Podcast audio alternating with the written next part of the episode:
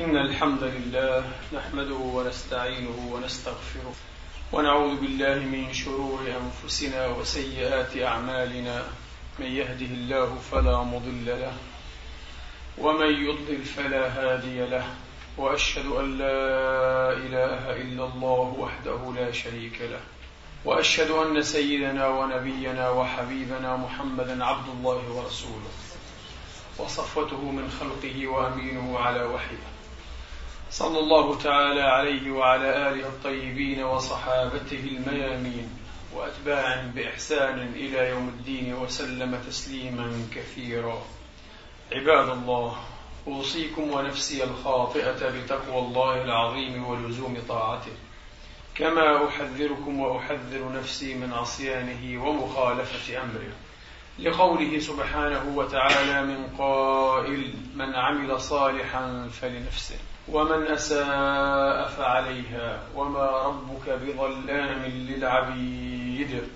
ثم أما بعد أيها الإخوة المسلمون الأفاضل أيتها الأخوات المسلمات الفاضلات. يقول الله سبحانه وتعالى في كتابه العزيز بعد أن أعوذ بالله من الشيطان الرجيم. بسم الله الرحمن الرحيم.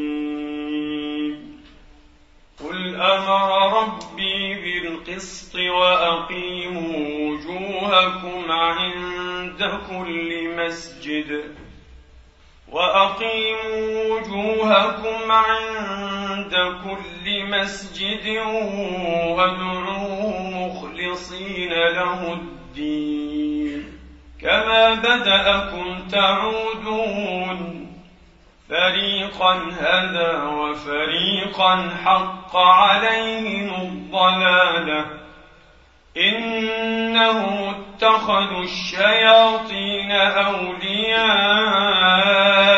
من دون الله ويحسبون أنهم مهتدون يا بني آدم خذوا زينتكم عند كل مسجد وكلوا وكلوا واشربوا ولا تسرفوا إنه لا يحب المسرفين. قل من حرم زينة الله التي أخرج لعباده والطيبات من الرزق. قل هي للذين آمنوا في الحياة الدنيا خالصة يوم القيامة. كذلك نفصل الآيات لقوم يعلمون قل إنما حرم ربي الفواحش ما ظهر منها وما بطن والإثم والبغي بغير الحق وأن تشركوا بالله ما لم ينزل به وأن تشركوا بالله ما لم ينزل به سلطانا وأن تقولوا على الله ما لا تعلمون. صدق الله العظيم وبلغ رسوله الكريم ونحن على ذلك من الشاهدين. اللهم اجعلنا من شهداء الحق. القائمين بالقسط. آمين اللهم آمين. قل من حرم زينة الله التي أخرج لعباده والطيبات من الرزق. سؤال أيها الإخوة والأخوات استنكاري. يثرب فيه المولى الجليل سبحانه وتعالى على أولئكم السوداويين الذين يبغون إحالة حياة الناس إلى كآبة وتجهم قل من حرم زينة الله أضافها إلى نفسه إلى ذاته الشريفة. إنها زينة الله. طبعا هي إضافة أيها الإخوة يلحظ فيها معنى الخلق المخلوق والمجعولة ولكنها مشعرة أيها الإخوة بالمحبة وبالمثابة. فالله عز وجل لا يضيفها إلى نفسه إلا وهو يحبها يحب الزينة. كما صح في الحديث إن الله جميل يحب الجمال وهذا حديث صح. وكما أيضا ورد في الحديث الشهير ما أذن الله أي ما استمع. ما أذن الله لشيء أذنه لنبي أي استماعه لنبي حسن الصوت يترنم أو يتغنى بالقرآن. الله يحب هذا. ولذلك هذه الإضافة مشعرة بالمثابة مشعرة بالتشريف والأهمية مشعرة بالمحبة أيها الإخوة مشعرة بالمحبة. وليس يبعد أن تشعر بالدلالة على الله سبحانه وتعالى على إحكام صنعته. على حسن خلقه الذي أحسن كل شيء خلقه على التعريف به سبحانه وتعالى بأسمائه وصفاته. كما قال سبحانه وتعالى لقد خلقنا الإنسان نحن الذين خلقنا الإنسان في أحسن تقويم. في أي صورة ما أجملها ما أكملها ما أبهاها في أي صورة ما شاء ركبك. أمن خلق السماوات والأرض وأنزل لكم من السماء ماء فأنبتنا به حدائق ذات بهجة. يتحدث عن الجميل لا إله إلا هو. يتحدث عن الزينة. يقول فأنبتنا به حدائق بهيجة. تبهج الناظرين تلذ النفوس تنشرح بها الصدور. أيها الإخوة وتتروح بها الأرواح بلا شك. هذا في فطرة الله التي فطر الناس عليها. حدائق ذات بهجة ما كان لكم أن تنبتوا شجرها. أإله مع الله؟ جملة دلائل أيها الإخوة. جملة دلائل توصل وتدل على الله سبحانه وتعالى. ومن جملتها هذه الحدائق البهيجة. حدائق ذات بهجة. إذا الزينة الجمال. سبيل موصل إلى الله تبارك وتعالى. سبيل موصل إلى الله. ولا ريب أيها الإخوة أن درجات الوعي بالحقيقة متفاوتة بين الناس. ومناظير الاستدلال على الحق أيها الإخوة والحقيقة أو زوايا النظر تختلف أيضا. من هذه الزوايا من هذه المناظير الجمال الحسن البهاء. ثم إن الجمال أيها الإخوة أو الزينة كما يكون في المرائي والمبصرات من أشكال ورسوم وأجسام وتراكيب وهيئات وألوان مستحسنات وحركات يكون أيضا في المشمومات من أفاويح عنبرية وروائح زكية. يكون أيضا أيها الإخوة في المسموعات. من أصوات غريدة طروب حسنة تلذ للنفوس أيها الإخوة وتنبسط بها. تنبسط أي تنشرح وتتسع تشعر بالسعة بسعة رحمة الله عبر هذا المدخل الجمالي. الأصوات الغريدة الحسنة أيها الإخوة. الطروب سواء أكانت من العنابل والطيور أو الأطيار أو من آلة أو من إنسان صيد حسن الصوت. كل ذلكم أيها الإخوة سواء كل ذلكم سواء أمام الفطرة الإنسانية التي يشوقها ويلذها. سماع الصوت الطيب سماع الصوت الطيب. رب العزة كما سمعتم قريبا في جلاله لا إله إلا هو لا يحب أن يستمع إلى أي شيء. استماعه إلى صوت نبي جميل. صوت جميل من نبي يتغنى بالقرآن طبعا. وهذا أكمل المقامات.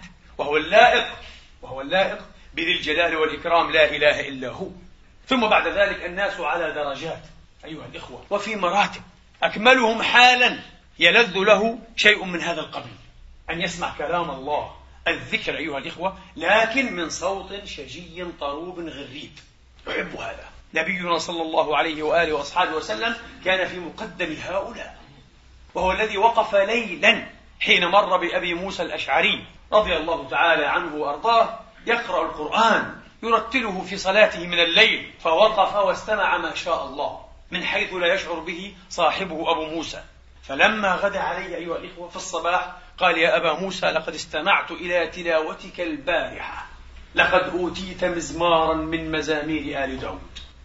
أوتيت مزمارا من مزامير آل داود. قال يا رسول الله لو عرفت أنك كنت تستمع إلي لحبرته لك.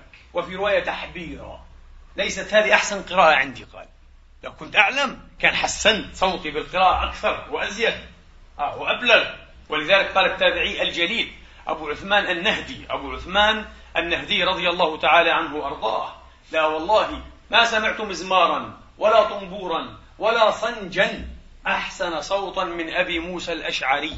إن كان ليقرأ فينا فنود أن لو قرأ البقرة من حسن صوته. أخرجه بسند صحيح أبو عبيد في فضائل القرآن العظيم. طبعا هنا لأحد أن يلتفت ليقول وهل يسوغ لنبي الله صلى الله تعالى عليه وآله وأصحابه وسلم أن يشبه شيئا محمودا مستحبا شريفا ألا وهو الصوت من مسلم موحد صاحب جليل بكتاب الله بكلام الله أن يشبهه بما حرم الله؟ يستحيل. يستحيل النبي لا يقع في إيه؟ في مثل هذا. وحاشاه وكلا وهو القائل كما أخرجاه في الصحيحين ليس لنا مثل السوء. النبي يقول ليس لنا مثل السوء. لا يمكن أن يقع النبي في تمثيل مقبوح وحاشاه. فكيف قال لقد أوتيت مزمارا؟ إذا المزمار شيء طيب؟ كيف لنا أن نحرم المزمار والمزامير؟ لا يمكن. وقد قالوا هذا حديث صحيح. لقد أوتيت مزمارا من مزامير آل داود. وأيضا شبه النبي حسن صوت داود وآله بكتاب الله الزبور. بماذا؟ بالمزامير. فكيف تحرم المزامير؟ بالعكس هذا دليل لنا. ولكل من قال بحل المزامير أيها الإخوة وهو دليل واضح. وماتع في ميزان الحق أيها الإخوة. ماتع في ميزان الاستدلال والمحاكمة الفقهية. لا يمكن لفقيه عادي أه؟ من أوساط الفقهاء والمفتين أن يقول هذا طعام طيب أيها الإخوة كأنه لحم خنزير. يستحيل لأن الخنزير حرام ومستبشع. لو كان المزمار حراما ومستبشعا لما وقع التشبيه به فانتبهوا يا إخوان انتبهوا. هذا ما إيه؟ ما لا ينتبه إليه بعضهم وإن انتبه إليه بعض. نعود. النبي كان يعشق هذا الصوت النبي في حديث عبد الله بن زيد بن عبد ربه الشهير أيها الإخوة صاحب الأذان حينما أري الأذان في منامه فغدع رسول الله فقص عليه الرؤيا فقال إنها رؤيا حق إن شاء الله فقم مع بلال فألق إليه ما رأيت. أي ما سمعت في رؤياك فإنه أندى صوتا منك. النبي يحب أن يسمع وأن يسمع الناس الأذان من صوت ندي شجي ليست العبرة بأن الكلمات شريفة وعالية هي كذلك في كل حال ولكن أيها الإخوة تزداد حسنا ويعظم وقعها في النفوس إذا كانت من صوت ندي آه غرير طاروب قال فإنه أندى صوتا منك. فإنه أندى صوتا منك. حديث أبي محذورة وهو حديث صحيح. خرجه النسائي وغيره. يقول أبو محذورة لما خرج النبي أبو محذورة كان في الكفر والشرك والجاهلية رضي الله عنه. بعد لما خرج النبي عليه الصلاة وأفضل السلام إلى حنين خرجت عاشر عشرة نتبعهم. فنزلوا في مكان فقام أحدهم يؤذن. فجعلنا نؤذن تأذينهم نستهزئ بهم. وكنت في من أذن؟ فقال عليه الصلاة وأفضل السلام. ويعلم أن هؤلاء مشركون كفار أيها الإخوة يؤذنون استهزاء يعلم. لكن النبي اهتبلها فرصة. قال لقد سمعت صوت إنسان حسن أيها صوت إنسان تستطيع أن تقول صوت إنسان حسنا أي صوتا حسنا. وصوت إنسان حسن جرع الجوع جحر ضب خرب. لقد سمعت صوت إنسان حسنا قال أو حسن يؤذن أذاننا فأتوني بهم. فذهب الصحابة الفرسان أتوا بهم. خاف أبو محظورة طبعا ينزل به عقاب ربما. قال فجعل النبي يطلب منا أن نؤذن بين يديه. فجعلنا نؤذن رجل رجل. وكنت آخرهم. فلما أذنت هو أحسنهم صوتا. فلما أذنت دعا بي فأجلسني بين يدي. ثم وضع يده الشريفة علي على رأسي ودعا لي وبرك علي ثلاث مرار صلى الله عليه وآله وأصحابه وسلم. هنيئا له بهذه اللمسة المصطفوية الكريمة الحانية الممدة عليه الصلاة والسلام. ثم قال لي يا أبا محظورة أذن عند البيت الحرام. ودخل الإسلام قلب الرجل وشرح الله به صدره ورسخت قدمه رضي الله تعالى عنه وأرضاه. الشاهد أن النبي استحلى هذا الصوت مع أنه من مشرك مستهزئ. لكن يريد هذا الصوت أن تخدم به الدعوة إلى الإسلام أن يخدم به الإسلام. وضع الكفاءات أيها الإخوة وضع الكفاءات في مواضعها. الرجل المناسب في المكان المناسب. النبي كان يعشق الزينة في كل أشكالها لكن الآن الكلام عن زينة الصوت. قد يقول قائل هل فعلا الصوت الحسن الطروب من الزينة؟ طبعا من الزينة. الزنا ليست وقفا أيها الإخوة على ولا حصرا في المرئيات أيها الإخوة وسواها بل تعم الأصوات وهي من أحسن الزنا ومن أجملها وأبهاها. كيف لا؟ وهو القائل عليه الصلاة وأفضل السلام زينوا القرآن بأصواتكم. وهذا نص في المسجد زينوا. القرآن. بماذا؟ بأصواتكم. إذا الصوت من الزينة. بلا شك أنه من الزينة ومن أحسن الزينة. بل تكاد أيها الإخوة تطبق كلمة النقاد ومؤرخي الفن على أن الجمال المسموع على أن الجمال المسموع الفنون السمعية تقف في مقدم أيها الإخوة الفنون جميعها. الموسيقى والغناء والترنم أيها الإخوة والتطريب والتلحين من أقدم الفنون البشرية ومن أرقاها. تقريبا لم تخلو ولا تخلو منها حضارة. لم تخلو ولا تخلو منها حضارة إنسانية. ولم تطلع هذه الفنون السمعية فقط بوظيفة إمتاعية وإنما اطلعت بوظائف اجتماعية وسياسية قومية أيها الإخوة. موضوع طويل هذا ألفت فيه كتب. الموسيقى مثلا وعلاقتها بالقوميات خاصة في القرن العشرين. قصة طويلة مؤلف فيها مؤلفات. الموسيقى لها دور كبير. تطلع به أيها الإخوة. نعم. وبأدوار تربوية وتعليمية. فهذا الحكيم الصيني الشهير كونفوشيوس في القرن السادس قبل الميلاد يدعو إلى ضرورة أيها الإخوة استخدام واستعمال الموسيقى في التربية والتعليم. ويضع لذلك بعض الضوابط. الأمم كلها خبرت هذا وعرفت هذا والعرب في جاهليتهم والعرب في إسلامهم في عهد التشريع وبعد عهد التشريع. فإذا كان كذلك فمن أين إذن هذا الإطباق تقريبا؟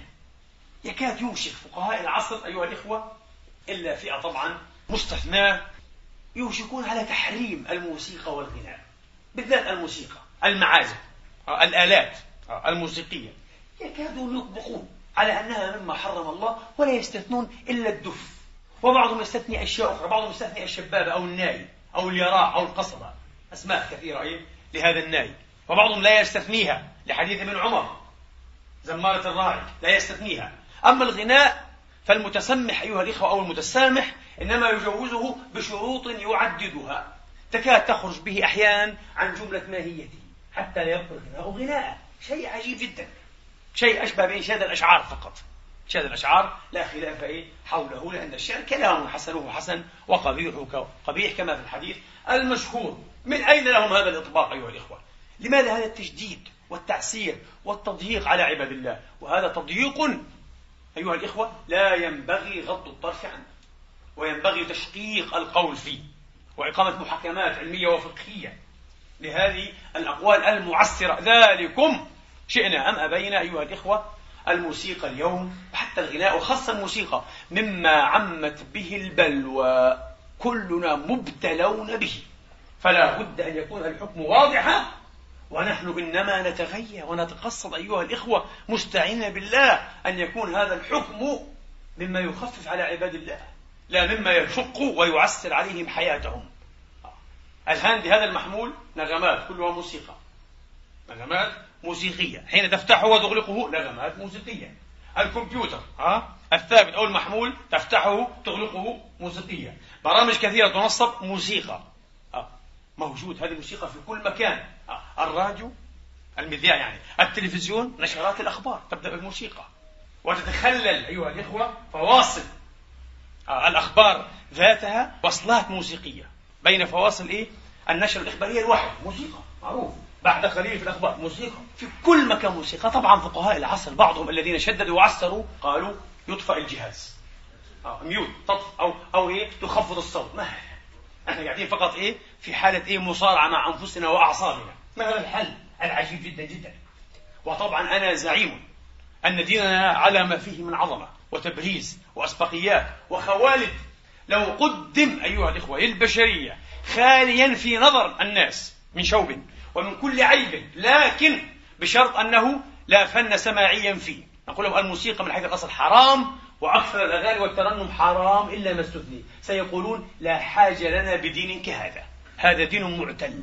يبدو أن أصحابه معتلون نفسيا ليسوا أشخاصا أسوياء ليسوا طبيعيين. خلاف كل البشر خلاف كل الحضارات كل المدنيات. ما أنتم؟ ومن أنتم؟ وربما قال بعضهم عرفنا الآن لماذا ينمو فيكم الإرهاب لأنكم شخصيات ملتاكة معتلة لا تتذوقون الفن. طبعا هذا لم يقله إيه؟ هؤلاء الغربيون وإنما قاله أئمة الإسلام المتفتحون كشيخ الإسلام أبي حامد الغزالي. قدس الله سره الذي كتب تحقيقا نفيسا جدا في حكم السماع والسماع مصطلح فقهي يعم الآلات ويعم الأصوات كله. الأصوات الطيبة من آلة أو من إنسان. أيها الإخوة كل هذا يسمى السماع. وليس فقط سماع الصوفية السماع بشكل عام. الكتاب الثامن أيها الإخوة؟ في إحياء علوم الدين هو عن السماع اسمه كتاب السماع. أتى فيه بأقوال موزونة. أقوال موزونة محاكمات في منتهى الدقة والروعة والعبقرية. فكان مما قال حجة الإسلام قدس الله سره الكريم. قال من لم يطربه الربيع وأزهاره. والعود وأوتاره فهو فاسد المزاج ليس له علاج. إنسان معتل مختل نفسيا مش طبيعي. إنسان غير طبيعي. أنت لا تتحسس الزينة لا تتحسس الجمال لا في مشموم لا في مرئي مبصر ولا في مسموع. من وتر ها؟ من معزفة كما يقال. أنت إنسان يقول أبو حمد لست طبيعيا بل قال هو بعيد من الروحانية. قد زاد في غلظ الطبع وكثافته يعني في البلادة طبعه بليد غليظ. كما نقول بالعامية الشامية غليظ أه؟ في غلظ الطبع وكثافته على الجمال والطيور بل على سائر البهائم. لأن هذه البهائم جميعها تطرب وتتأثر بالنفحات الموزونة. وهذا صحيح. الإبل على غلظ أكبادها وكثافة طبعها أيها الإخوة يلذ لها ويشوقها ويحفزها ويحركها ويخفف عنها أثقالها وأبهاضها الحداء. اسمه الحداء أو الحداء كلاهما فصيحان والمعروف بالنصب. والنبي كان له حاد عليه الصلاة والسلام فالإبل حين إيه؟ تريد أن تقصر عنها أي الطريق. حين تريد أن تقصر عنها وتخفف عنها أحد لها غني لها. الطفل الصغير في مهده كلنا نعرف هذا. وكم وقد أيها الإخوة قد غني لنا الطفل في المهد سبحان الله ابن أسبوع ابن شهر. حين تغني وتترنم له أمه يسكن ويهدأ ويغلب عليه النوم والراحة. ولذلك العلماء من شرق ومن غرب حتى علماء المسلمين كما في العقد الفيد مثلا لابن عبد ربه لم يكونوا يستحبون للطفل أن ينام على بكاء وإنما يدعون ويحبذون أن يغنى له. ويترنم أيها الإخوة بين يديه حتى ينام مرتاحا ولا يعود هذا بأثر سيء على نفسيته. يقول ابن عبد ربي البقر حين يغنى لها تدر الألبان. العجيب أن هذا إلى اليوم معترف به في الحضارة الغربية. يضعون الموسيقى لبعض الحيوانات وخاصة عند الحلب. فتحلب آه أيها الإخوة آه أو تحلب إيه؟ أحسن وأكثر وأبرد. شيء عجيب. النبات يزدهر وينمو مع الموسيقى. ولذلك هذا الغرب المجرب الذي يخضع كل شيء للتجريب للصواب والخطأ أيها الإخوة الآن تقريبا لا تكاد تخلو المحال الخاصة والعامة قطارات الأنفاق والمترو غرف الانتظار في المشافي في العيادات مكاتب العمل والإنجاز في المؤسسات المختلفة تجارية واقتصادية وغيرها انمائيه كل هذا في كل مكان تسمع ما يعرف بالموسيقى الخلفية وهي موسيقى لا يصحبها صوت ولا غناء هادئة رائقة أيها الإخوة تعرف background music الموسيقى الخلفية موسيقى ال Hintergrund يعني موسيقى الخلفية. لماذا؟ بالتجارب أيها الإخوة تبرهن وثبت أنها تزيد في الإنتاج. تزيد في الإنتاج. مسألة اقتصادية. أكثر من هذا طبعا هناك ما يعرف بالعلاج بالموسيقى music therapy معروف هذا الآن إيه؟ معترف به هناك مواقع بالعشرات على الشبكة العنكبوتية تحت هذا العنوان أو ما أشبه. music therapy ادخل عليها. www.musictherapy.org موجودة على الإنترنت. ويشرحون لك شرحا طبيا وسيكولوجيا كيف تؤثر الموسيقى في العلاج. وكيف تجعل الإنسان ينقه سريعا. ويتماثل للشفاء أبكر أيها الإخوة. ويأتيك من يقول لا في دين حرام. من الكبائر والعياذ بالله. من أفظع ما يكون من أبشع ما يكون. ومن جلس إلى غاني أو قين يستمع منها الغناء صب في أذنيه الآن في يوم القيامة. ما الآن يا رسول الله؟ يا من كذب عليه؟ الرصاص المذاب. أعوذ بالله. ما هذا؟ ما هذا؟ كلنا نسمع. بين مقل ومكثر قال ابن حزم هذا الحديث بلية. قال هذا بلوى هذا مصيبة الحديث هذا. كله عن مجاهيل. ملوى عن ناس مش معروفين مجاهيل. هو الحديث والفقهاء صدعوا أدمغتنا به على المنابر والوعاظ وفي كتب الكبائر والصغائر. حديث لا أصل له. طبعا ومثله عشرات الأحاديث لا أصل لها كذب. فمن أين؟ إذا كان كذلك فمن أين تحريم هذه الطيبات؟ وقد توعد الله تبارك وتعالى على من تورط وتجاسر فحرم ما لم يحرمه الله في نفس الآية. وهذا من بديع سياق هذه الآيات الجليلات من سورة الأعراف.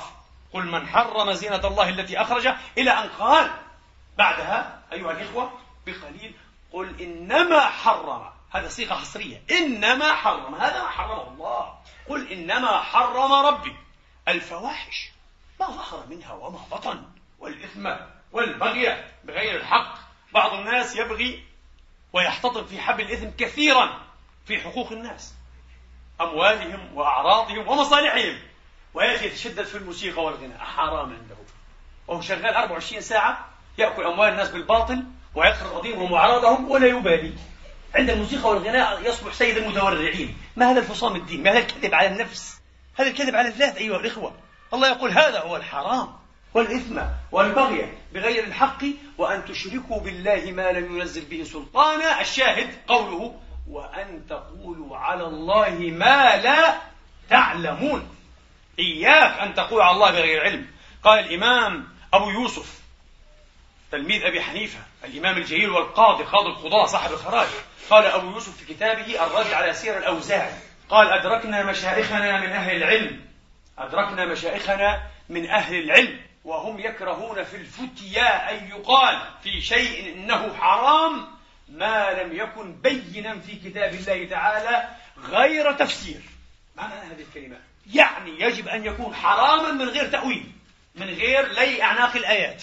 من غير دوران والتفاف حول الآيات وتقول لي هذه الآية تتحدث عن الغناء. أنا لا أفهم ولا هو يفهم ولا هي تفهم أنها تتحدث عن الغناء. بل واضح أنها تتحدث عن شيء آخر بالمرة بالكلية. يقول أبو يوسف إياكم. لم تكن هذه عادة الأئمة والعلماء. أن يحرم شيء ليس منصوصا على تحريمه في كتاب الله بينا غير تفسير من غير تفسير من غير تأويل. هل هذا حرام؟ لا أحد يتردد في حرمة الزنا. والقتل والسرقة والشرك وقول الزور والكذب وأكل أموال الناس بالباطل أيها الإخوة ها؟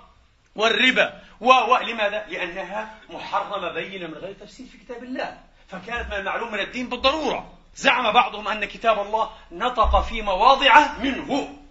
جل منزله سبحانه وتعالى بتحريم المعازف وتحريم الغناء إلا ما استثني. أي لنلقي بعض الضوء على إيه هذا الزعم أيها الإخوة؟ وعلى موارده.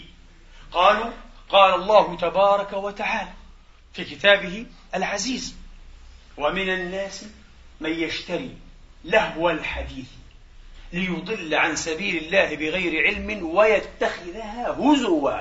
يتخذ سبيل الله. يضل عنها ويتخذ سبيل الله هزوا. أولئك لهم عذاب مهين. توعد الله على هذه الفعلة قالوا عن مجاهد له الحديث هو الغناء. بعضهم قال هو المعازف. عن مجاهد له الحديث هو الطبل. وعن ابن مسعود هو الغناء. هل هذا له الحديث؟ سوف نرى. أولا أيها الإخوة الطبل هل هو من الحديث أصلا؟ هل هو قول يسمع أو يقال الطبل؟ الآية واضحة. لا تتحدث عن اللهو مطلقا من حيث أتى اللهو. تتحدث عن له الحديث. إنما الحياة الدنيا لعب ولهو. إذا حرمنا اللهو بإطلاق قال العلامة أبو محمد علي بن حزم قال نقول لهؤلاء المحرمين للهو هكذا بإطلاق حرموا كل ما في الدنيا. يقول ابن حزم رحمة الله عليه في المحلى وفي رسالته في الغناء الملهي حرام هو أو حلال. عنده رسالة مطبوعة وهي على وجزتها جيدة جدا. تقرأ في جليسة بسيطة جدا من أبدع ما يكون. يقول أحد مستنسخي هذه الرسالة لما أتمها الإمام وكتبها واستقرت أخذتها وأعطيت نسخة للإمام ابن عبد البر رحمة الله عليه حافظ المغرب العلامة العظيم عصري ابن حزم. قال أعطيته نسخة قلت انظر فيها. ابن حزم يحل فيها المعازف والغناء. طبعا في تفاصيل ليس موضوعها خطبة مش كل غناء ومش كل شيء حلال فيه تفاصيل. ما دعا إلى خنا إلى زنا ما كان فيه فضيحة أعراض. ما عرض له انكشاف العورات والإغراء بالفتن كل هذا حرام لكن لا لذاته. ليست الموسيقى حرمة لذاتها ولا الغناء حرم لذاته إنما لما يعرض له. فإن أمكن فصله أيها الإخوة وتنقيته مما يعرض له فيعود إلى أصل الإباحة لا شيء فيه. هذا مذهب ابن حزم. قال ليس في كتاب الله ولا سنة رسوله ولا معقول القياس أه عليهما ما يفيد تحريم الغناء والآلات. لذلك أفتى رحمة الله عليه أن من كسر مزمارا أو عودا أو طنبورا أو آلة فإنه يضمنها. لا بد أن يدفع ثمنها لصاحبها. لأنها آلات محترمة في الشريعة. ليست محرمة. أقل ما يقال فيها أنها مباحة. والأصل يا إخواني وأخواتي. انتبهوا هذه قاعدة أصولية. قاعدة في التفقه والاجتهاد. الأصل في الأمور العادية الدنيوية التي ليست تعبدية. الأصل فيها ماذا؟ الإباحة. لا نحتاج إلى نص شرعي يبيح لنا هذا.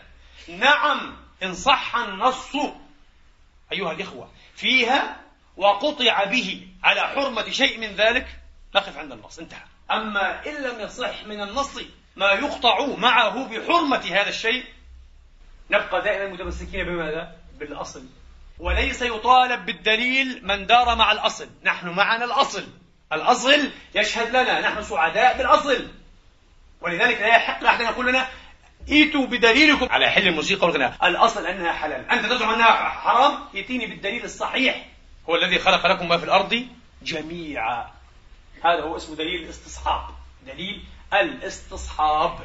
دليل الإباحة الأصلية. الأصل في الأشياء الإباحة. وبعدين يا إخواني يعني وراء هذا الكلام يقال هل يعقل أن كتاب الله تبارك وتعالى وسنة رسوله المصطفى صلى الله عليه وآله وأصحابه وسلم يخلوان من نص صحيح صريح في حرمة شيء عمت به البلوى؟ يستحيل.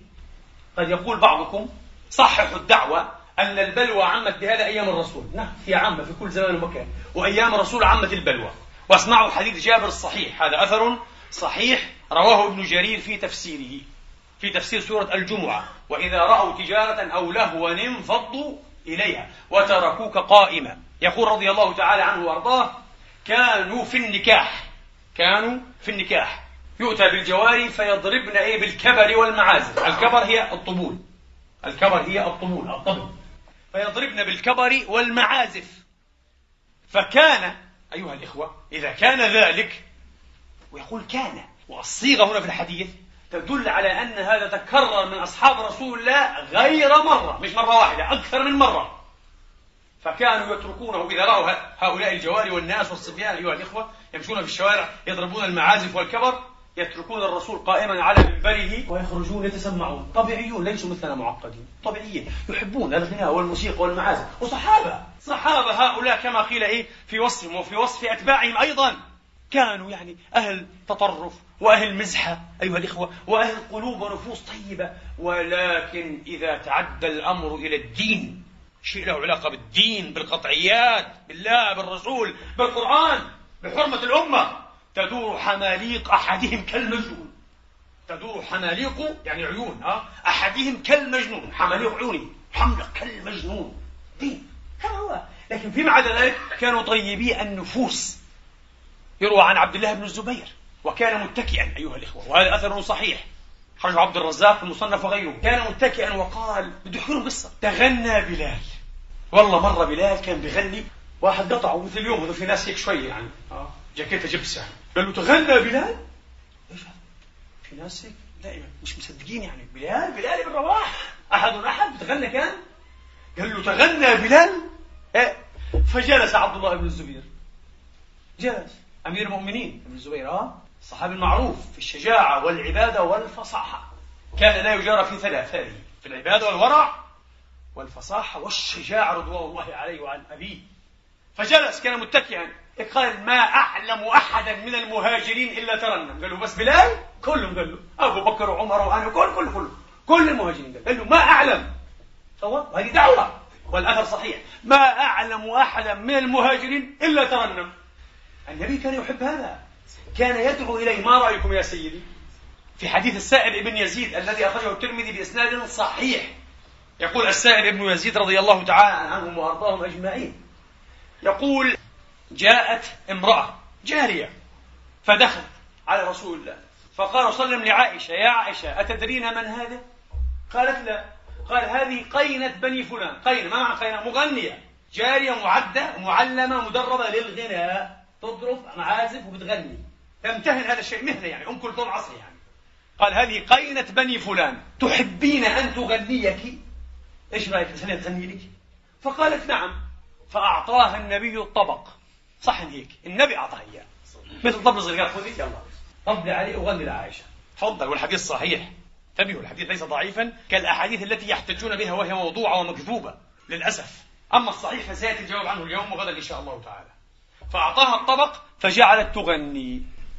هذا كما قال عليه الصلاة والسلام في حديث آخر صحيح لتعلم يهود أن في ديننا فسحة. النبي قال هذا قال عشان يعرفوا أن ديننا فيه فسحة. السائل ابن يزيد نفسه مرة أخرى. بما أننا ذكرناه يقول كنت مع عبد الرحمن بن عوف أحد العشرة أحد العشرة رضي الله عنهم وأرضاهم أجمعين. كنت مع عبد الرحمن بن عوف في طريقنا إلى الحج. فلما كنا بمكان كذا قال عبد الرحمن بن عوف لرباح بن المغتفر يا أبا حسان غننا وقصر عنا.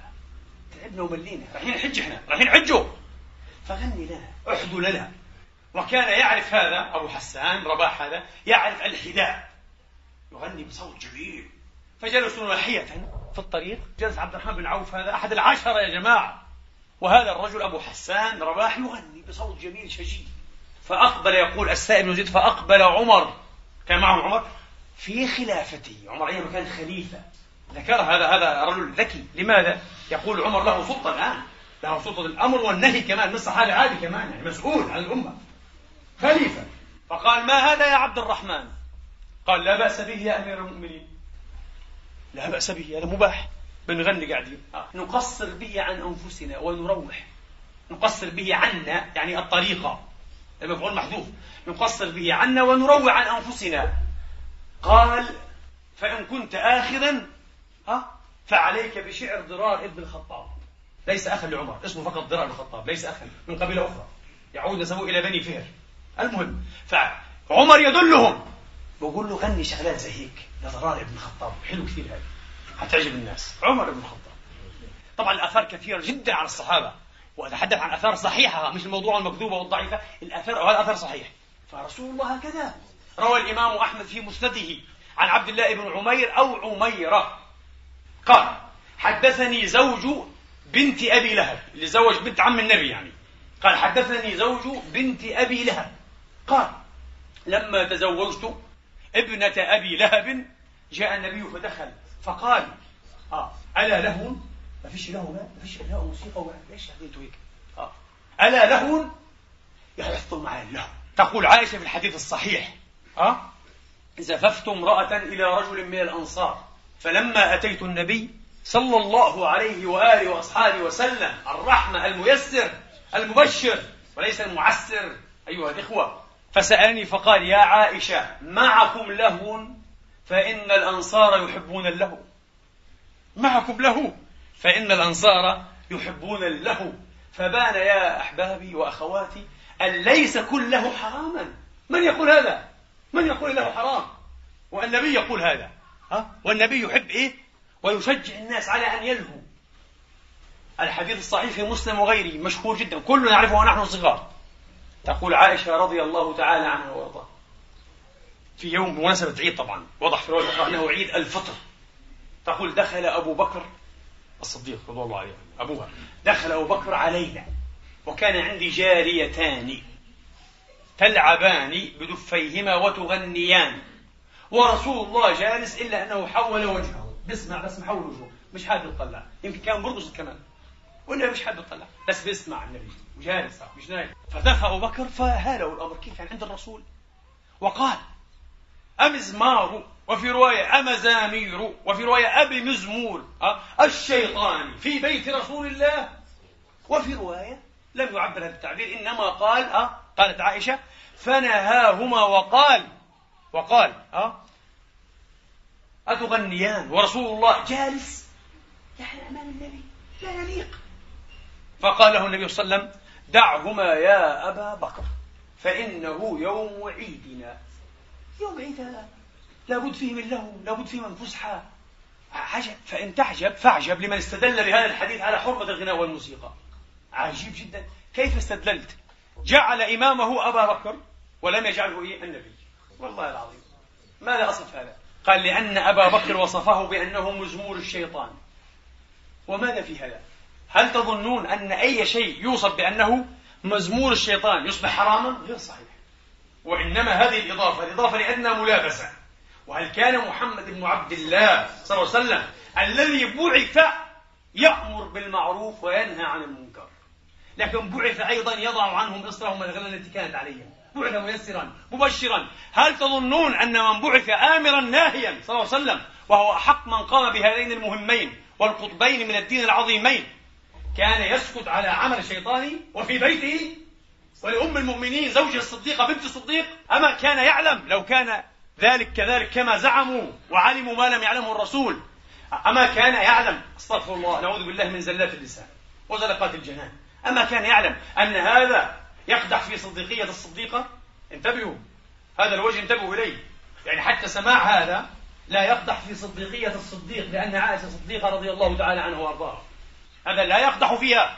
وإنما قصار ما هنالك يا إخواني وأخواتي أن أبا بكر هاله أن يقع هذا في بيت رسول الله وفي محضره صلى الله عليه وآله وأصحابه وسلم لأن لرسول الله ولبيته من الحرمة والمثابة والتجلة والتكرمة. أيها الإخوة ما فهم معه أبو بكر وجوب تنزيهه أو تنزيههما عن مثل هذا اللهو عن مثل هذا اللهو وهذا صحيح في الجملة.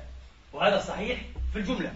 إلا أن الرسول بين له فيما يخص حالته الشريفة المنيفة علة الاستثناء وهو ماذا؟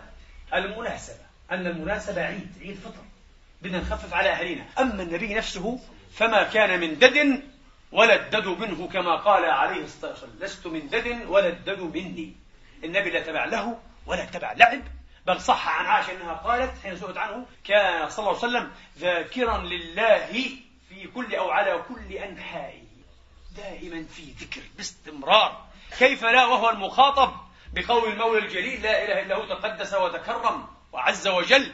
فإذا فرغت فانصب وإلى ربك فارغب. ما في؟ يقول أبو حامد الغزالي هذه حالة حالة مواصلة الجد والبقاء على جد فقط من غير أن يشاب له ولعب. لا يقدر عليها إلا نفوس الأنبياء وصدق أبو حامد أبو حامد صوفي وعارف بالله وقطب كبير لكنه أفسح لنا رضي الله عنه فسحة بعيدة وكبيرة وفيها مندوحة في اللهو وفي السماع في الموسيقى والغناء البريء أيها الإخوة أو الب... لماذا؟ لماذا؟ لأنه مجرب وعقل كبير أما هذا الجد فلا يليق إلا برسول الله من نظير أيها الإخوة أو نظير ما وقع لأبي بكر ها؟ ما وقع من عمر عمر رأى الأحباش الحبشة يزفنون يعني يرقصون وفي رواية يلعبون بالدرق بالتروس. تتخذ من جلد ليس فيه خشب. اسمه الدرق. الدرق والدرق يزفنون الزفن هو الرقص. يزفنون ويلعبون بالدرق في مسجد رسول الله. وعائشة أم المؤمنين واضعة. أيها الإخوة ذقنها الشريفة على منكب رسول الله. وتنظر إليه ويقول لها شبعت شبعت. تقول لا تقول أنا أعرف منزلتي عنده. تحملني قديش يعني. شبعت؟ تقول لا بدي أشوف. فجاء عمر. فانتهرهم إيش؟ مسجد عنه فالنبي قال دعهم يا عمر أمنا بني أرفدة صلى الله عليه وسلم. يا أخي ما أعظم هذه الشخصية. كم تعجب بعمر كم تعجب بعلي بأبي بكر؟ كلهم يتهاوون أمام رسول الله. أمام العظمة الأفقية التي لا تحد. أفق لا يحد لا ينتهي. عظمة وجلال وبهاء. انبساط وفسحة وتيسير وتبشير. وفي نفس الوقت يأخذ نفسه بالجد الجد الأجد. لكن هو يدرك ضعفنا. يدرك ضعفنا يدرك حاجتنا يدرك مسكنتنا. يقول لهم أمنا يعني تأمنوا ما تخافوش لا تراعوا. أمنا بني أرفدة. أرفدة هذا هو جد الأحباش الأكبر. النبي حتى بيعرف التواريخ والجينيكولوجيا ها؟ بيعرف إيه؟ الإنساب أمنا بني أرفدة. ائمنوا ولا تخافوا لا تراعوا. فعمر أنكر لماذا؟ لأن عمر يعرف أن اللعب بالدرق وبالسيوف وبالسهام كل هذا كويس وفيه أجر. لكن ليس في محضر رسول الله.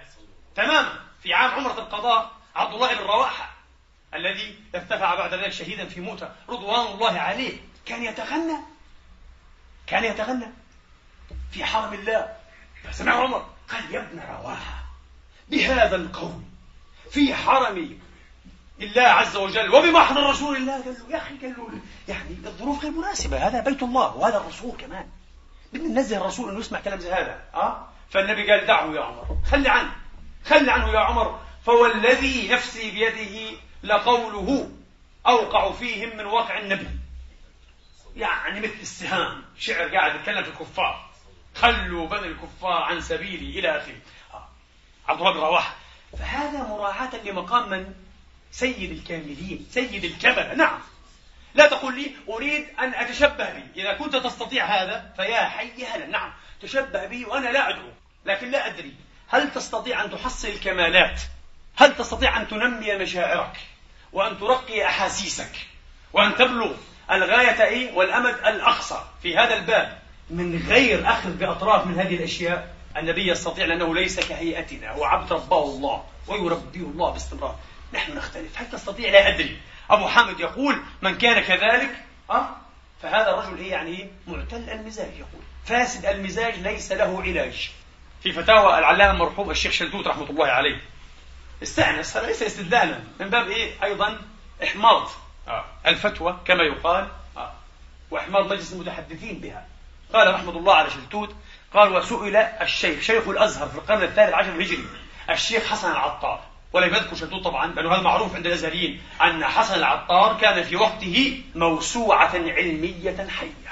يعرف التاريخ والجغرافيا والطب والحيل وكل علوم الشريعة واللغة موسوعة حية معروف. الشيخ حسن العطار رحمة الله عليه. وكان يقول شلتوت كان يحسن السماع ومولعا به ويتقنه على أصوله. بيعرف الموسيقى بأصولها بآلاتها بالغناء بكل كله يعرفها تماما. شيخ الأزهر. وسئل في هذه المسألة إيش حكم الغناء والموسيقى؟ فقال من لم يتأثر برقيق الأشعار متلوة بلسان الأوتار.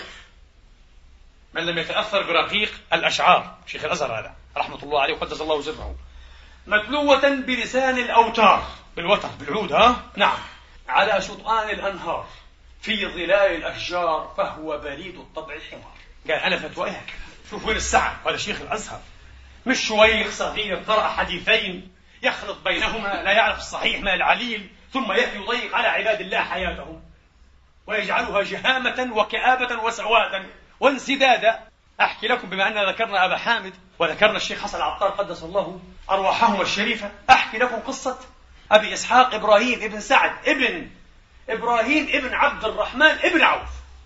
هنا عبد الرحمن هذا الذي كان يصنع في طريق مكة طبعا الصحابي الجيد أحد العشرة. هذا حفيده هذا كان إماما جليلا تبع التابعين من ثقات العلماء والرواة روى عن الإمام محمد بن شهاب الزهري وأكثر وهو من الثقات المخرج لهم في الصحيحين واضح؟ هذا الرجل أيها الإخوة كان صاحب غناء يتعاطى مع العود والأوتار فقيه جليل ومخرج له في الصحيحين فسلوا هؤلاء الذين يشددون قولوا لهم كيف يكون الموسيقى حراما والغناء حراما والأوتار والعيدان والمعازف والناي والطنبور إلى آخره وهذا الشيخ من مشايخ الإسلام وخرج له البخاري ومسلم. وتلقى عليه حديث رسول الله أجيال من خلق الله تبارك وتعالى. وليس واحدا في بابه مثله عشرات. سأذكر لكم بعض أسمائهم بحسب ما يتسع المقام. نزل على العراق مرة في مدة الرشيد سنة 184 هجرية في دورة الرشيد. فنزل هناك. وجعل يحدث بحديث رسول الله وخاصة بحديث الزهري.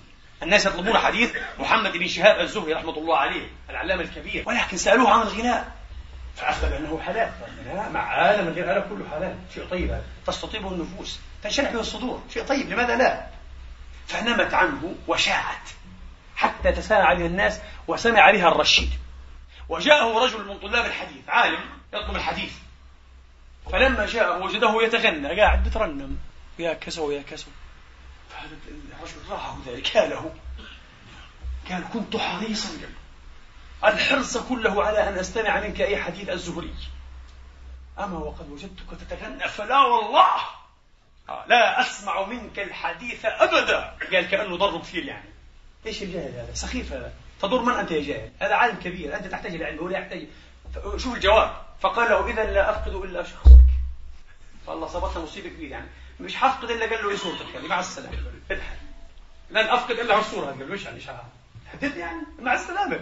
آه. ودري الناس بذلك. فلما كان الغد بعث إليه الرشيد هارون الرشيد فسأله عن حديث المخزومية التي قطع النبي يدها في سرقة الحلي. فأخبره. حديث بالإسناد كذا وفقه الحديث وكل ما يتعلق به. الإمام الزهري هذا حفيد عبد الرحمن بن عوف. ثم قال إيه له؟ أه؟ فحدثني. بده حديث آخر. قال له ائتني بالعود. ليش؟ هذا لما قال له لا سمعت منك الحديث أبدا. قال له لا أفقد إلا شخصك وراح زيادة في غيظه قال له علي وعلي حلف أيمان يعني. أه؟ قال له علي وعلي. لا حدثت بعد اليوم ما أقمت في بغداد إلا بعد أن أتغنى بعمل لي مقطوعة موسيقية وغنوة بعدين بحدث غير هيك يلا عشان أفهم طبعا في ناس جهله بفهموش بيستغربوا. ليه هذا الشيخ بيعمل هيك؟ عشان تتعلم. جابر بن عبد الله رآه رجل هذا في البخاري في أول البخاري كتاب الطهارة من صحيح البخاري. رآه رجل الصحابي الجليل هذا علق ثوبا على المشية معلق ثوب ويجلس في ثوب واحد يصلي فيه. وهذه المسألة الموقع فيه الاختلاف هل تجوز الصلاة في ثوب واحد أو لابد من ثوبين؟ بعدين قال له قال له يا صاحب رسول الله أراك تجلس في ثوب. ما فعل الآخر لماذا تفعل هذا؟ قال له يراه جاهل مثلك فيتعلم. عشان واحد زيك يفهم يتعلم شوف العلماء كيف تصرفوا تعلم قال له. طبعا لأن المتعلم ينبغي أن يتأدب مع العلماء ويتعلم مش جاي يعلم العلماء. العالم يعرف ماذا يقول. إذا كنت من طبقته بتناقشه بتحاول تناقشه بأدب. مش تنكر عليه هكذا ببلادة بتصور على حرمة العلم وأنت مش فاهم شيء. عيب. كل إنسان يعرف مكانته. قال له ليراه جاهل مثلك فيتعلم شال الحنقل زيك وتعلم. إنه ينفع. وأنا صاحب رسول الله زلمه كبير في السن. وقد عمر طويلا جاد عبد الله رضوان الله تعالى عنه وعن أبيه. الشهيد الجيد. نعود إلى ما كنا فيه. فقال له علي وعلي كذا كذا. قال له حلف يمين خلاص بعدك حورجيك انت وغيرك. أي حديث قبل مقطوعه موسيقيه وغناء وبعدين كذا. فلما سأل الرشيد أن يحدثه سأله قال علي بالعود حتى للرشيد غير المؤمنين. قال له علي بالعود قال هذا حلال شيء حلال مش حخجل منه. لا قدام العلماء وطلاب ولا قدام شيء حلال يا جماعة لماذا نحرم؟ قل من حرم زينة الله؟ تحرم. وبتخجل. بعض الناس بيكون في السيارة بحط مخ... بيجي واحد بسكر قال خوف يسمع قال يسمع غناء وموسيقى. ما هذا؟ إيش أنا حتشوف الحين الجواب عند هذا الرجل الصالح. فقال له علي بالعود فقال له الرشيد. آه كلمة مازح يعني. عود المجمر. العود اللي بنولعه هذا شو ريحته يعني. قال له لا بل عود الطرب قال له. عشان نفهمك يعني مش العود؟ العود العود. عود فريد الأطرش. قال له عود المجمر؟ قال له لا بل عود الطرف فتبسم الرشيد. ففهم الإمام. فهم أنه الكلام بلغ مين؟ الرشيد. هو لما هيك طلب ما كانش على باله الرشيد يسمع القصة لكن لما تبسم الرشيد ما قالوش ويلة ما هذا؟ فعرف أنه عارف. آه. فتبسم آه ففهم. فقال يا أمير المؤمنين لعله بلغك ما جرى مع السفيه. قال له هذا السفيه السخيف هذا عن بالي انقز القصة. بتاعت لا قال له نعم. قال له يا إمام يا أبا إسحاق يا أبا إسحاق. آه. ما تقول في الغناء؟ قال له. آه. والمعازف قال له حلال. شيء طيب من طيبات الدنيا. أشياء تستطيبها النفوس نفوس البهائم والحيوانات والأطفال الصغار. شوف ابنك وبنتك عمره سبعة أشهر. حط له موسيقى موزونة. مباشرة أيها الإخوة يبدأ يتراخص عليها بحركات موزونة من غير تعلم. كيف طيب؟ في شيء في الفطرة الإنسانية. هو هيك. فقال له حلال طيب. قال له فمن يحرمه من الفقهاء؟ اسمعوا الجواب. هذا أحسن ما في القصة. في نظري. قال له من ربطه الله؟ كما نقول نحن المعقد اللي بنثبت باللغة الليبية المعقد اللي الله معقده هو بحرمه الإنسان اللي مش معقد يعني شوف سبحان في, في زمانهم قال له من ربطه الله؟ المربوط اللي لابس جاكيت جبس كما نقول الآن هذا اللي بحرم إيه؟ طيبات ما أحل الله. لا تحرموا طيبات ما أحل الله لكم ولا تعتدوا الله يقول. هذا هو العدوان على شرع الله على شرع الله تبارك وتعالى. قال تبارك وتعالى وقد فصل لكم ما حرم عليكم يا جماعة. أين في كتاب الله المحكم المفصل آياته والمفصل أحكامه وخاصة أحكام الحلال والحرام؟ الحرام بالذات. قد فصل لكم ما حرم عليكم. أين تحريم الآلة والغناء في كتاب الله؟ قالوا له. قلنا ليس له علاقة. قالوا فحديث ابن مسعود أثر مسعود الصحيح. صح عن ابن مسعود أيها الإخوة أنه فسر لهو الحديث بالغناء. قلنا نعم صح عنه هذا الأثر. لكن لا وجه لتخصيص الآية به لأن الصحيح والراجح من أقوال العلماء أهل الأصول أنه لا يقضى على مطلق الكتاب ولا على عامه فيقيد هذا ويخصص هذا إلا بنص من كتاب الله أو بنص صحيح من سنة رسول الله أو ما في معناهما. أما أقول الصحابة وأقول التابعين صحت لم تصح لا تعنينا لا يخص بها الكتاب. انتبهوا. ثم وهبه صح. وهبه صح. انتبهوا افهموا الآية. دائما نقول القراءة السياقية. ومن الناس من يشتري لهو الحديث. إذا هو ليس مطلق اللهو النبي دعا إلى اللهو وقال هل معكم لهو؟ الأنصار يحبون اللهو أم اللهو واضح جدا ما في مشكلة. ولكن هو لهو الحديث أيها الإخوة ماذا؟ المنعوت بصفة. من فعلها كان كافرا. مش مرتكبا حراما. يكفر. ما هي الصفة؟ لهو الحديث ليضل به عن سبيل الله التوحيد ويتخذها بغير علم ويتخذها هزوا والمستهزئ من دين الله كافر. سمع أو لم يسمع بغناء أنا سأقول لكم ما يقطع الشك أيها الأخوة باليقين. لو جاء رجل ورسول الله أو أصحابه أو داعية من دعاة الإسلام والتوحيد يتلو على غير المسلمين مثلا يدعوهم إلى التوحيد آيات كتاب الله تبارك وتعالى وجعل هذا يقول الله الله الله الله الله تنطبق عليه الآية. أما أنه لا غنى ولا ضرب بعود. إنما شوش على آيات كتاب الله ها؟ وجعل يلهو بلفظ شريف جدا أشرف الألفاظ وهو الله. يقول الله الله الله الله. لكي فهذا من باب قوله تعالى وقال الذين كفروا لا تسمعوا لهذا القرآن والغوا فيه لعلكم تغلبون. انتبهوا هذا من هذا. آية لقمان من آية فصلت نفس المعنى. كان الكفار إذا تلا الرسول آيات الله أو أحد أصحابه أيها الإخوة جعلوا إيش؟ يلغون. لا لا لا لا. ويحكون شعرا ويحكون حكاية ولا ومش هيك وبرفعوا أصواتهم عشان إيه؟ بشوشوا نوع من التشغيب اسمه التشغيب. والتشويش. فهذا الذي ذمه الله لا أنه ذم مطلق له ولا أنه ذم مطلق له الحديث. ما هو اللهو أصلا في اللغة العربية؟ اللهو كل ما ألهاك عن شيء. كل شيء ألهاك عن شيء آخر هو إيه؟ وخاصة إذا ألهاك عن شيء شريف. عن عمل عن عبادة عن ذكر آه عن واجب يعني. فهذا يعتبر لهوا. فاللهو ليس الطبل ليس المزمار فقط. اللهو أيضا ماذا هو؟ المزح. حكاية المزحات. مرة كان في واحد مرة جحا. له الحكاية. أيها الأخوة والقصص. الحكاية والقصص بتحكيها أبو زيد الهلالي وسيد بن ذي يزن وديكنز وهوجو كل هذه صور الروايات. هذا له أيضا. الضحك. تقعد تضحك. هذا له كلها. فهل تحرمون هذا اللهو كله؟ نحن نحرم هذا وغيره ونحرم حتى الكلام الجاد والكلام الموزون والكلام المرتب. إذا سيق مساق ماذا؟ التشغيب على آيات الله وإضلال عباد الله والهزو في سبيل الله. ومن كان هذا قصده فقد كفر. قال العلامة الشيخ الإمام أبو محمد علي بن أحمد بن حزم قدس الله سره. هذا إنسان ذكي وتكلم بطريقة إيه؟ لا أقول حدسية بس بطريقة مباشرة واضحة من غير التفاف وتأويلات باردة. قال ابن حزم بل إن من اشترى مصحفا. إيش رأيكم؟ مصحف قرآن كريم. من اشترى مصحفا. مش له الحديث. من اشترى مصحفا. وكان قصده أن يضل به عن سبيل الله. ويتخذها هزوا. كان من أهل الوعيد. أيها الإخوة وكان كافرا. إيش رأيكم؟ هذا الفهم في الآية.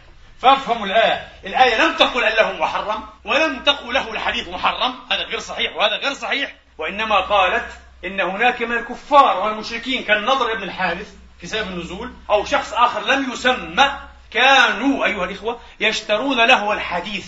النضر يحدثهم بالحكاية عن فارس والروم ويقول حديثي أحسن من حديث محمد يشغلهم عن, عن كتاب الله ها وعن آيات محمد صلى الله عليه وسلم. والرجل الآخر اشترى مغنية من حر ماله وجعلت هذه المغنية بأمر سيدها الملعون هذا المشرك. كلما تلا الرسول أو أصحابه جعلت تغني. يدق لها على دف أو طبل وتغني. تشغل على القرآن. فأنزل الله هذه الآية. هذا هو المذموم. فلا تقول لنا الغناء محرم بآية لقمان. هذا كلام لا يصح وليس يستقيم. للأسف أدركنا الوقت وقد بقي الكثير الكثير في هذا الموضوع المتشعب الذيول. لكن إن شاء الله نعد بتتمة إن فتح الله عز وجل. أقول قولي هذا وأستغفر الله لي ولكم فاستغفروه واستهدوه.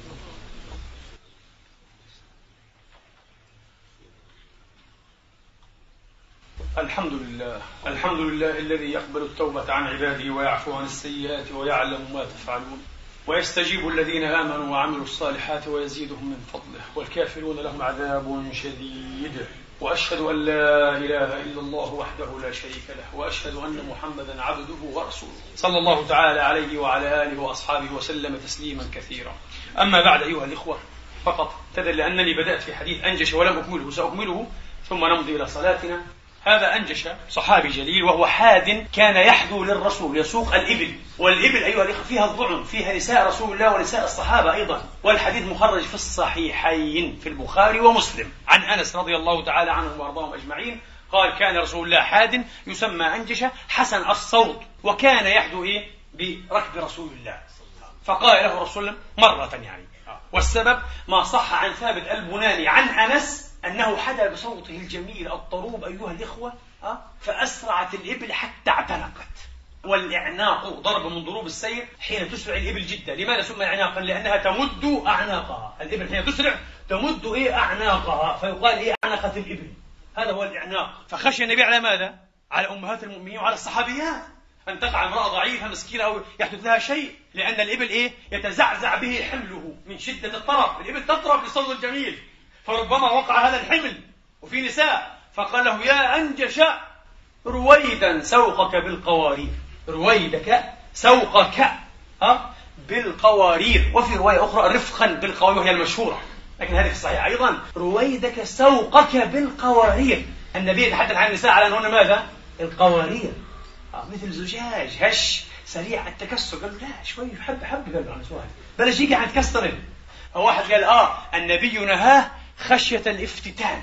خشية أن تفتتن النساء. هذا كلام غير صحيح. وأن رجحه القاضي عياض. العلامة هي الإمام القاضي عياض. هذا غير صحيح. لماذا؟ حديث ثابت البناني يؤكد أن السبب هو إيش؟ إعناق الإبل. فخشي النبي أن تقع النساء. وإلا لو كان النبي يعلم أن هذا الصوت الحسن الجميل من رجل بالغ مكلف يوقع فتنة في قلب واحدة لنهاه عنه جملة. من أصل مش هقوله بالتخفيف. ما خفف له اسكت. حسبك. اسكت. انقطع. ما قالوش هيك قالوا شوي شوي عشان الإبل إيه تعود إلى هدوئها. هذا رسول الله.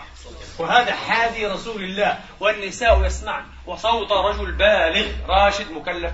اللهم إنا نسألك أن تهدينا وتهدي بنا وتفتح علينا بالحق وأنت خير الفاتحين. اللهم اهدنا لما اختلف فيه من الحق بإذنك. إنك تهدي من تشاء إلى صراط مستقيم. علمنا ما ينفعنا وانفعنا بما علمتنا. وزدنا علما وفقها ورشدا. اللهم إنا نسألك ونبتهل إليك بأسمائك الحسنى وصفاتك العلى أن تنصر الإسلام وأن تعز المسلمين. وأن تعلي بفضلك وعزتك وقوتك وجبروتك. كلمتي الحق والدين. اللهم انصر من نصر الموحدين واخذل من خذل المسلمين. اللهم عليك بأعدائنا أعداء الدين. فيهم بما شئت يا رب العالمين. إنا ندرأ بك في نحورهم. اللهم ونستعيذ بك وبجلالك من شرورهم.